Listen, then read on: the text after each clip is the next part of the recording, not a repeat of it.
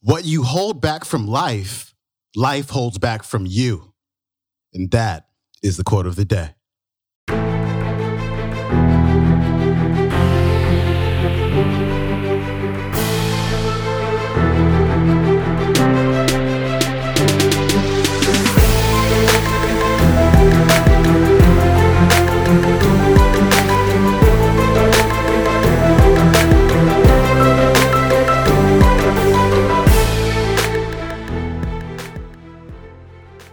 Welcome back to the Quote of the Day Show. I'm your host, Sean Croxton of SeanCroxton.com. Happy Monday to you. Today, I've got something really, really special for you. And of course, I got Les Brown with me. And it's the, the topic that Les is talking about. It's so important.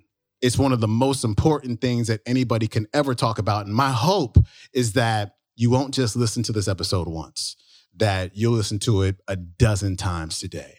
And that for the next 30 days, you'll listen to it once a day. And that way you really get this etched inside of your subconscious mind because the universe is a trip.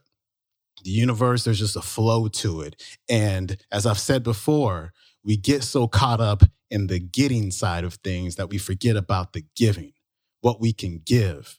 And sometimes we stop giving because we get into that scarcity mindset. We feel like if we give, it's never going to come back. But giving, there's an energy to giving. And of course, energy is not supposed to stagnate, it's not supposed to sit. Energy is supposed to flow. And so when you stop giving, you stop that flow of energy. And when you do that, life gets really, really challenging. And so I hope you enjoy today's message. And I hope again you listen to it over and over and over and over again. Here's Les Brown.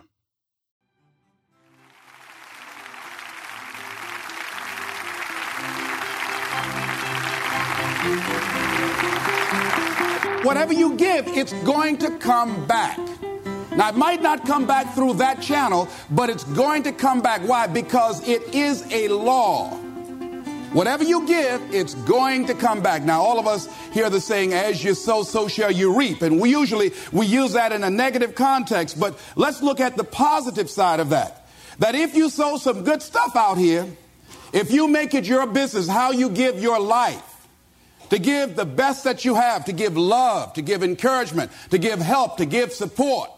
If that's what your life is about, whatever you put out here, ladies and gentlemen, I guarantee you, it's going to come back. Now, the reason that most people don't give is because they operate out of a, a consciousness of scarcity. They don't believe that there's enough to go around. They can't see themselves having the capacity to give. They don't believe that they have anything to offer. They don't see themselves as an opening for the universe to work through. So if you begin to look at this new era that we're in, begin to see yourself as an opening for the universe to move through, to work through, to make a difference in life. See yourself being used by life to improve the quality of life, to expand and to grow. Most people have a very limited view of themselves and a very limited view of the universe, do not see their relationship to the universe, and cannot see how energy and things can flow through them. I love Gibran and the prophet. Then said a rich man, Speak to us of giving. And he answered, you give but little when you give of your possessions, but it's when you give of yourself that you truly give. Gibran goes on to say, There are those who give little of the much which they have, and they give it for recognition, and their hidden desire makes their gifts unwholesome. And we know people who give only to be recognized. I, I, love that old saying, judge a man not by what he does, but by that that he doesn't have to do. And to judge the true quality of a man is what do you do when nobody's looking? Gibran goes on to say something else important. He says, and there are those who have little and give it all. These are the believers in life and the bounty of life. See, most people don't give, ladies and gentlemen, because they don't believe in life. Most people don't give because they don't understand the abundance in life. And so they go through life holding back. Holding back on life, not understanding this also that what you hold back from life, life holds back from you. So most of us go through life, ladies and gentlemen, not giving, and we're cheating ourselves. And you're also cheating life. See, I believe that, that all of us have some work to do. I strongly believe that. That each one of us showed up to do something, that each one of us showed up to contribute something to life. And that if we don't do it, it will not be done. See, no one is going to give Les Brown's speech. No one is going to write your book. See, if you've been given something to do, and if you don't do it, what you're doing is short circuiting the flow of the universe. Just imagine, if you please, we had a circle and people are standing around in this circle. And let's say we were given a bucket of love. And then I pass it to the person to the right, and they pass it to somebody else, and they pass it to somebody else, and they pass it to somebody else, and they pass it to somebody else, and it comes back to me. One of the great things about giving is that as you give, you're going to receive. What we want to do is keep the flow going, keep the flow going. If anybody gets the bucket of love and stops and holds it there, all of us suffer. They've short circuited the flow. They've stopped what was going on, the energy that was going around. See, you are part of an equation and you are needed. Part of why we should begin to look at how we give up our lives, is that we've got to begin to see what is it that I'm supposed to do? What is my life work? And then give ourselves to that. Because as we do that, ladies and gentlemen, I guarantee you, as you begin to take on this new era that we're in, if you decide that I'm going to begin to start living life generously, I'm going to start giving more of myself. I'm going to start putting out more, contributing more to life. Here's what's going to happen, ladies and gentlemen. I guarantee you that life will take on a whole new meaning for you.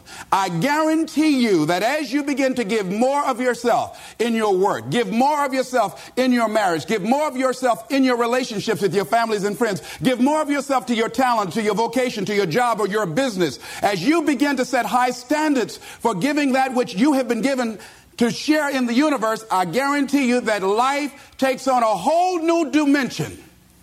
That you'll be happier, you have a greater sense of happiness and fulfillment in life. Now, that doesn't mean you're not going to have some challenges.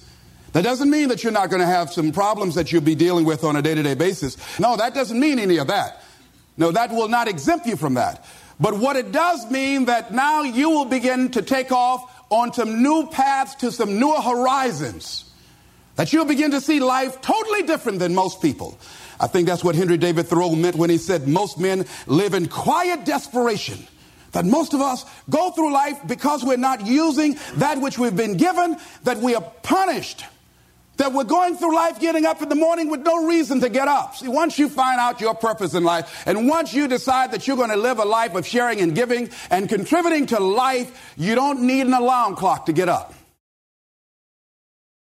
That was our main man, Mr. Les Brown of lesbrown.com. That comes from Les's audio program, The Power of Purpose, available on audible.com as well as nightingale.com. That's it for me. Hope you enjoyed today's episode. If you have a chance, please head over to iTunes, leave a rating for the show, uh, write a review for the show, subscribe to the show, all that fun stuff. I really appreciate it. It really helps to push us up the charts on iTunes. And so thank you very much. I will see you tomorrow with Jim Rohn. Peace.